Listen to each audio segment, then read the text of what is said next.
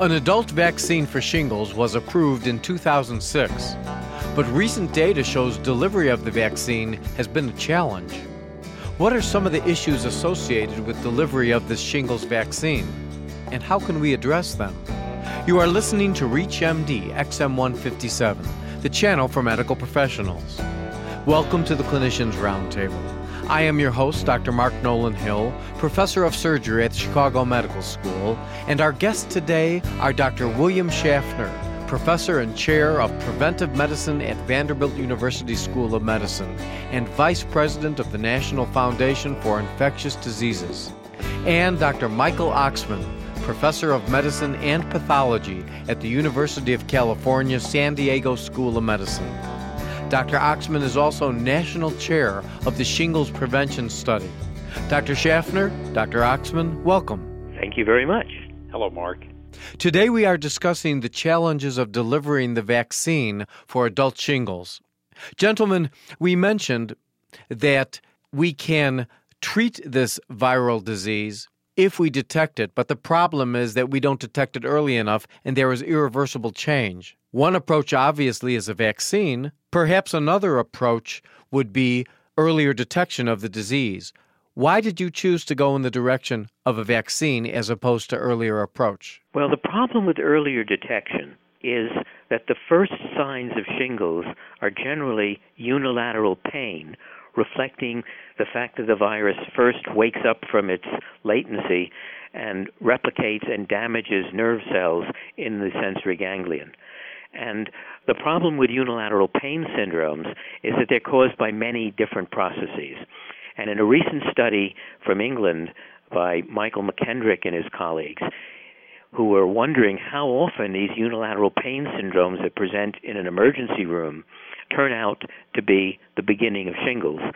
And he found that only a minority of unilateral pain syndromes, which bring people into the physician's office or the emergency room, eventually turn out to be shingles. So we can't make the diagnosis until the rash appears.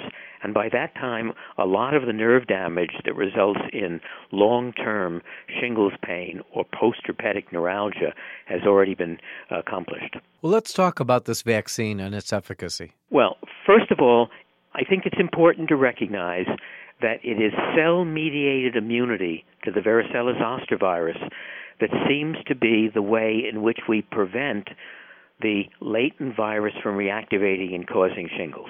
And so it's not surprising that in situations where there's a deficiency in cellular immunity, such as HIV infection or lymphoproliferative malignancies or organ transplants or chronic steroid use, there's a great increase in the risk of shingles as well as in its severity. So that it made sense if we were going to try to prevent shingles to try to boost immunity to the virus.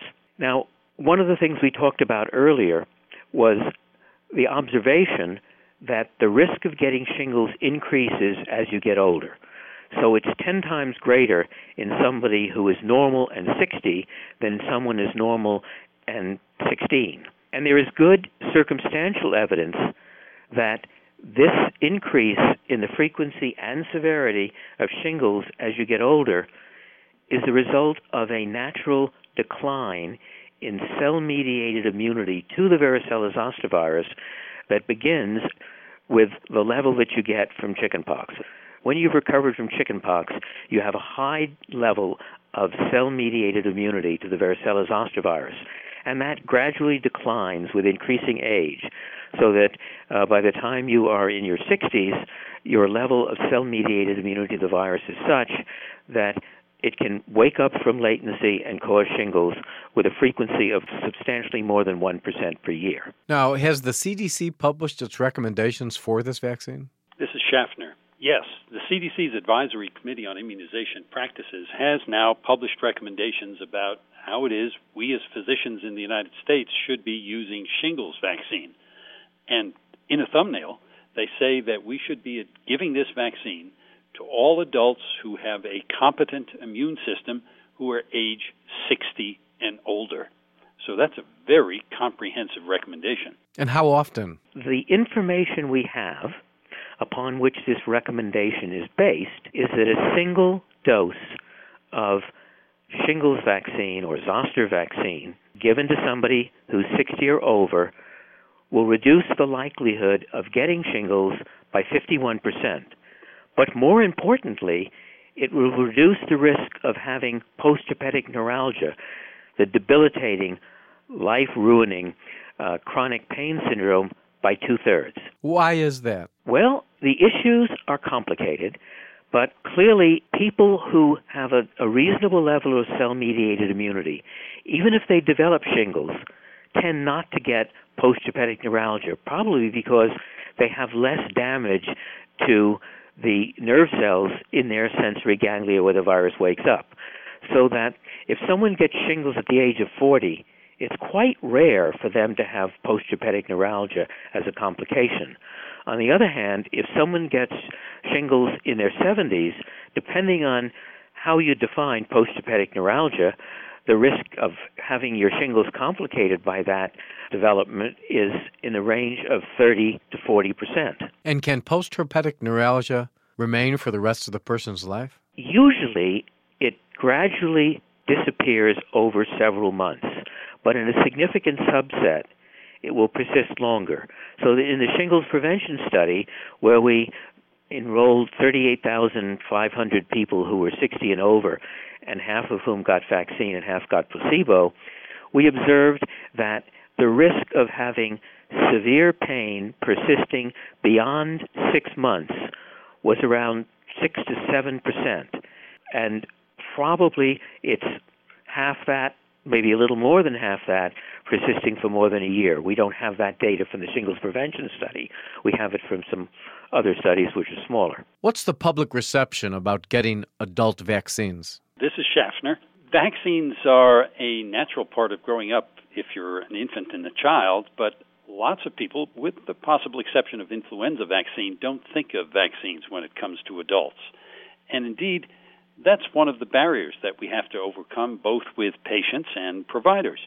Uh, when it comes to the shingles vaccine, we have to educate them that the vaccine is now available, how well it works, the importance of giving it, and how devastating shingles and post shingles pain can be in order to motivate them uh, to get the vaccine. Are the primary care physicians becoming more receptive to this whole new concept? I think primary care physicians are gradually learning about the vaccine, its importance, and are beginning to administer it.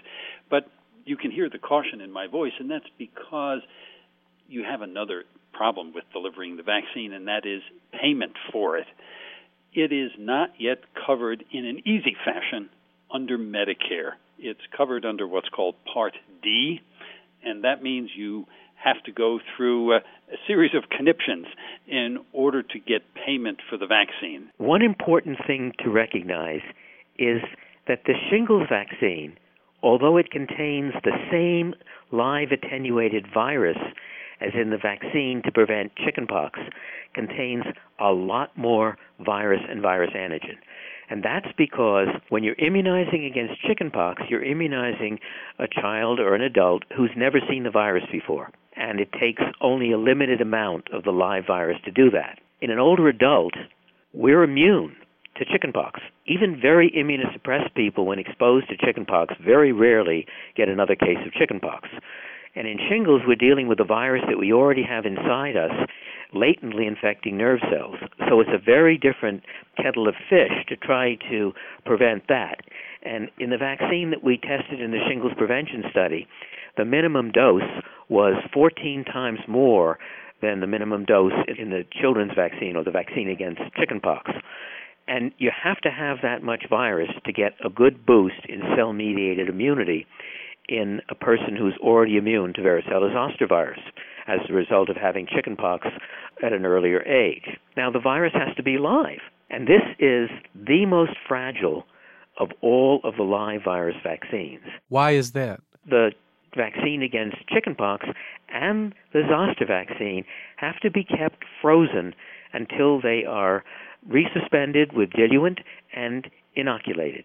And giving a dead live vaccine is like giving saline. Well, what's the solution to this? This is Schaffner. The solution is that we need a better Medicare program. We need to get all of the vaccines that are normally recommended for use in people age 65 and over moved from Part D, as in dog, to Part B, as in boy. There's currently been some federal legislation introduced to do just that, but as with all legislation, its fate is kind of uncertain. But until that happens, I don't think we're going to see physicians really being assertive and aggressive in the use of this vaccine. Unfortunately, it's a fabulous vaccine. I've been known to say it's like creating a Jaguar and then leaving it in the garage. well, Dr. Schaffner, who do we educate? The doctors, the legislators, the patients? Who is going to provide the motivation to get this change? I think all of the above. I, I agree, Mike.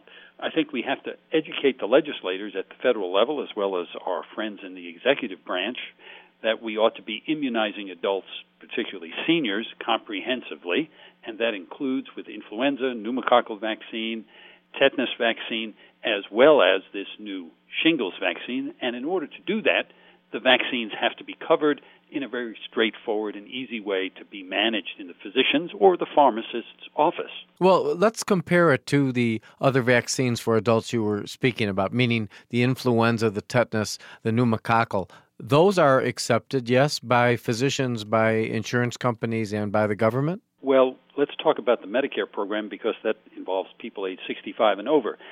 Through special legislation, both the influenza vaccine and the pneumococcal vaccine and hepatitis B vaccine for those at special risk are covered under Part B. But interestingly enough, the tetanus vaccine was never encompassed in that legislation. So the only way you can get tetanus vaccine if you're a senior and get it paid for is that you have to have an injury first. And then if it's given as part of treatment instead of prevention, then they'll pay for it.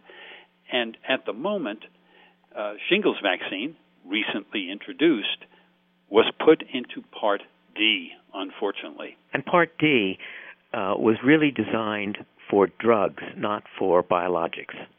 I want to thank our guests, Dr. William Schaffner and Dr. Michael Oxman.